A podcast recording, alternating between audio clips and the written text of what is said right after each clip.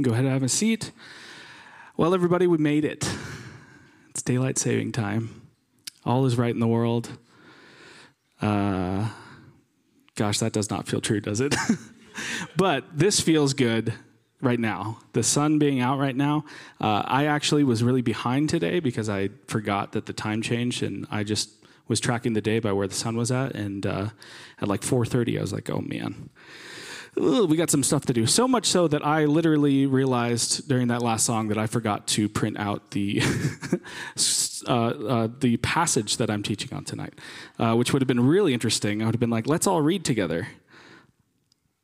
Mm. Anyway, uh, you know, right a couple hours ago, I actually saw that the Senate made a bill to just make daylight saving time permanent, which is like the greatest thing I've ever heard, especially for Senate, the Senate to do. I can't believe, like, I hope that it actually happens. I doubt that it will because they don't ever do anything that makes sense and it's just good for everyone. So uh, we can be hopeful, though, right? Wow, no, okay. Um, so before we get started tonight with the, the talk, I wanted to uh, let you guys know um, I sent this out in, a, an email this morning, but you may not have seen it. Uh, when we move in two weeks, uh, that is going. We're going to uh, take a break from the live stream at that point. Um, we're doing this for a couple of reasons. Some are practical, some are just, uh, not just, some are theological and what we believe is true about church. Uh, practically, uh, the layout of the new space is a little bit different, and a live stream operator would. It's going to be difficult to have them in the same room as us with the way that they've set things up, and we don't currently have uh, the volunteers or some of the equipment that we would need to make that happen at a quality level. But beyond that, we feel like this is a good time to kind of re embrace being an embodied group, being an embodied church together.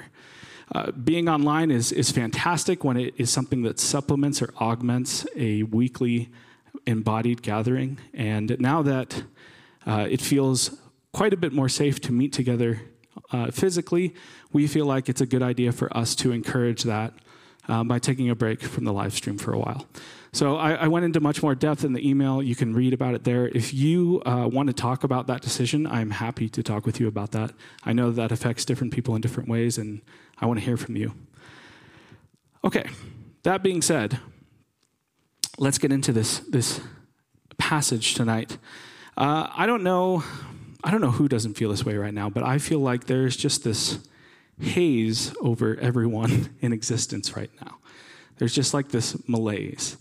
Um, everyone that I talk to right now, and I certainly feel this myself, there, there's this sort of exhaustion and apathy and fear, which is very understandable after the last two years. I think we're all just waiting for the next domino to fall. It felt like, uh, in many ways, it didn't start here, but we kind of right now think about COVID being the beginning, which is weird to think about, the beginning of everything getting really hard. And then we had all sorts of racial tension, and then a weird election, and then um, stuff around the world is going insane. There's inflation. It feels like we're right on the edge of World War III, and it just feels like, what is the next thing that's going to happen? It makes it really, really hard to uh, press into anything right now because we're all just trying to survive. We're isolated, we're disconnected, we're skeptical, and distrustful of each other and, and any authority. And it can feel like we're just watching everything disintegrate in real time. And I think Jesus' words in this passage that we're going to read tonight provide us a source of hope in this cultural moment that we find ourselves in a sense of hope and a, a sort of um, refocusing of our purpose. So tonight we're going to be looking at John chapter 14, uh, verses 1 through 27, which is a big chunk, but you're going to do great. Uh, I just want to recap where we are. Um, last week we talked about Jesus washing his disciples' feet. Um, Jesus taking the posture of a slave to show his disciples how much he loves them, even though he knows one of them is about to just literally betray him in the worst way, and all of them are about to abandon him. And he still shows them how much he loves them and then tells them I want you to love one another the way that I've loved you. What we didn't cover is, is right after what we read last week. Uh, Jesus confronts Judas and sort of gen- sends Judas on his way to do what he's going to do, and also confronts Peter and tells Peter, like, you are talking a big game right now, but you're about to literally deny that you even know me Not once, not twice, but three times. And so both of these things happen in succession. These people who have been together for three years, who are the tightest knit group that you can imagine, one of their people is just gone because they found out that he's betraying their leader. And then they've heard like the second in command of this group is basically going to pretend like he has no idea who anyone is in a few hours. They're kind of reeling from this information, and that's where we pick up in chapter 14. And it starts like this. Okay, good. I printed out the right part. Do not let your hearts be troubled. You believe in God, believe also in me. My Father's house has many rooms. If it were not so, would I have told you that I am going there to prepare a place for you? And if I go and prepare a place for you, I will come back and take you to be with me, that you also may be where I am. You know the way to the place where I am going. And Thomas said, This is one of my favorite things in Scripture. I don't know why. I just love that. Like, if I heard Jesus say that, I'd be like, I have no idea what you're talking about, man. And that's exactly what Thomas says. Thomas said to him, Lord, we don't know where you're going. So how can we know the way? Jesus answered, I am the way and the truth and the life. No one comes to the Father except through me. If you really know me, you will know my Father as well. From now on, you do know him and have seen him. Philip said, Lord, show us the Father, and that will be enough for us. And Jesus answered, Don't you know me, Philip, even after I have been among you for such a long time? Anyone who has seen me has seen the Father. How can you say, Show us the Father? Don't you believe that I am in the Father and that the Father is in me? The words I say to you, I do not speak on my own authority. Rather, it is the Father living in me who is doing his work. Believe me when I say I am in the Father and the Father is in me or at least believe on the evidence of the works themselves. Very truly, I tell you, whoever believes in me will do the works I have been doing, and they will do even greater things than these, because I am going to the Father. And I will do whatever you ask in my name, so that the Father may be glorified in the Son. You may ask me for anything in my name, and I will do it. If you love me, keep my commands, and I will ask the Father, and he will give you another advocate to help you and be with you forever the Spirit of truth. The world cannot accept him because it neither sees him nor knows him. But you know him, for he lives with you and will be with and will be in you. I will not leave you as orphans, I will come to you. Before long the world will not see me anymore, but you will see me because I live and you will also live. On that day you will realize that I am in my Father, and you are in me, and I am in you. Whoever has my commands and keeps them is the one who loves me. The one who loves me will be loved by my Father, and I too will love them and show myself to them. Then Judas, not Judas Iscariot, there were two Judases. This was the one that didn't betray him, said, But Lord, why do you intend to show yourself to us and not to the world? Jesus replied, Anyone who loves me will obey my teaching. My Father will love them, and we will come to make them, we will come to them and make our home with them. Anyone who does not love me will not obey my teaching. These words that you hear are not my own, they belong to the Father who sent me. All this I have spoken while still with you. But the advocate, the Holy Spirit, whom the Father will send in my name, will teach you all things and will remind you of everything I have said to you. Peace I leave with you, my peace I give you. I do not give you as the world gives. Do not let your hearts be troubled, and do not be afraid. I know that that was a lot. It's a lot to take in all at once. And uh, there's a lot going on here. You know, Jesus says, I'm going away to make a home for you, but then I'm going to come back and get you, and you're going to move in with me. But then later he says, God and I are coming to move into you, but also we're sending the Holy Spirit to move in with you because I won't be here anymore. It's kind of confusing, right? Also, he talks about like, if you do what I say, then you prove that you love me. And if you don't do what I say, then you don't love me. There's just a lot going on here. And it can feel like uh, there's, there's a lot of disconnected, confusing, sometimes contradictory thoughts. But I think there's actually a single thread, a single cohesive message here that I want to attempt to present tonight. And uh, sort of the way that I have made sense of this is starting at the end and working our way back through. Um, So, so in this message, Jesus is preparing his friends for his physical absence. He's preparing them for what does it look like for you to continue on when I'm not here anymore. He talks a lot about what obedience looks like, what true obedience looks like. And he, he says this line near the end. He says, My peace I leave with you, my peace I give to you. I do not give to you as the world gives. And I think this is sort of a very loosely kind of nod towards the way that the world operates when it comes to obedience. He, he is referring to, most likely, the Pax Romana, which is what everyone would have instantly heard when they heard like the world's sense of peace. Basically, that was how Rome kept order. So the way that the world conceives of obedience is a, Rome is a perfect metaphor for that. Obedience is forced, it's coerced. You obey because you're scared that otherwise you and your family will be hurt, or the people that you care about and love will be hurt or killed. That's what the world conceives. That's how the world conceives of obedience. But Jesus here is, say, is saying, obedience to me is the natural outcome of love for me. Two very different ideas about obedience. One is, I rule you because I'm threatening you. One is, you listen to what I say because you love me and you trust me and you know that I want what's best for you. He says, if you, do, if you don't love me, you're not going to do what I say, which makes perfect sense, right? Like if someone came, if someone that you don't know or don't trust or don't love tells you to do something, you're probably not going to be like, yes, I will absolutely do that. But on the flip side of that, if someone loves you and they ask you to do something, it is so much easier to do that thing in that context. It's like, of course I'll do that for you. I love you. I trust you. Why wouldn't I do what you say?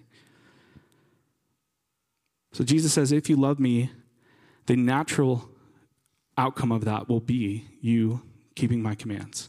And what does Jesus command? We talked about this last week.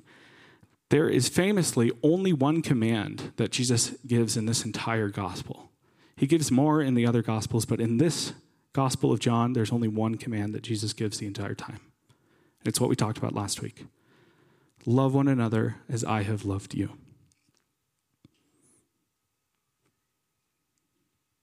In doing so, if you remember from last week, Jesus says, You will reveal God. You will reveal God's love to the world. The world will come to know who God is through the ways that you love one another.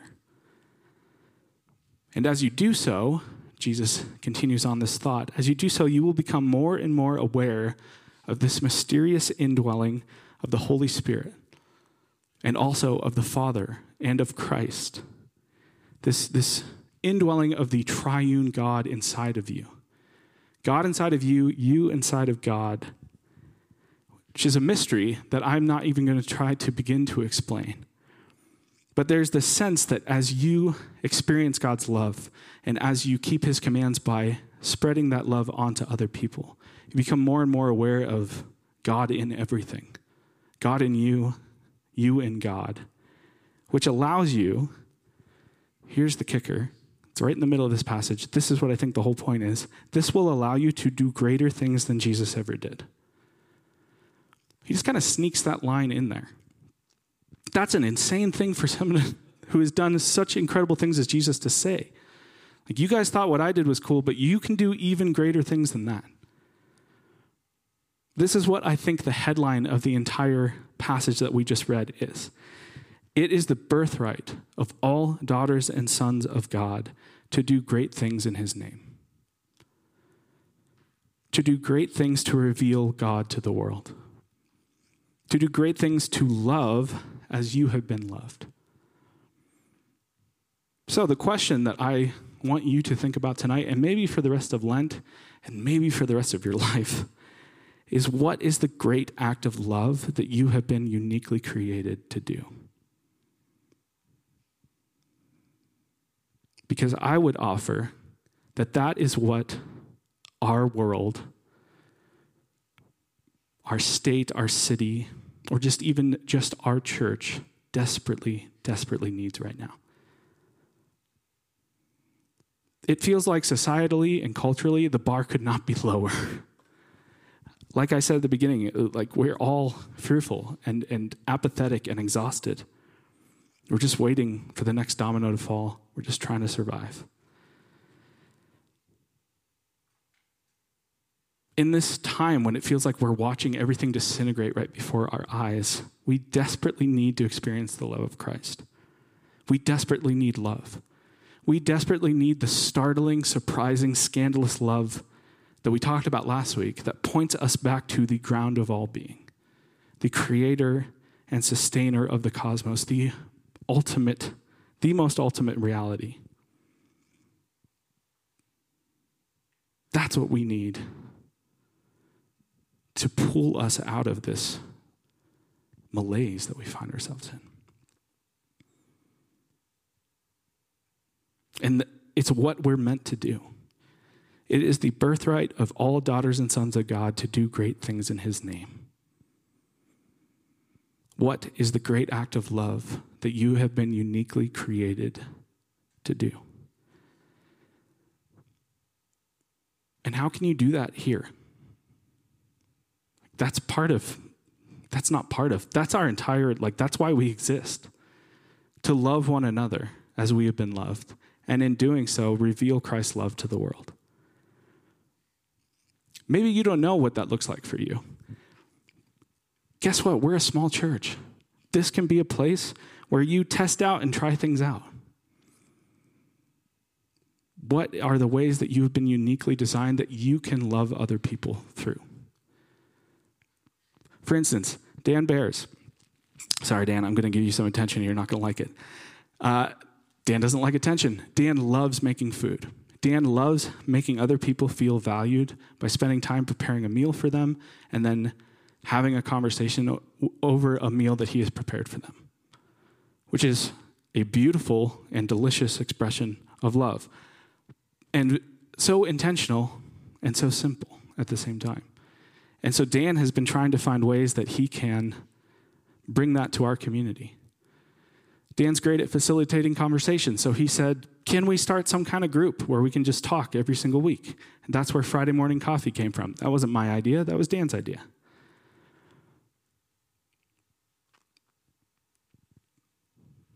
It can be simple, easy things. It doesn't have to be some huge, grandiose expression that just like totally wears you out, especially right now. Simple acts of love go a long way right now. And this is a safe community to kind of test the waters out in.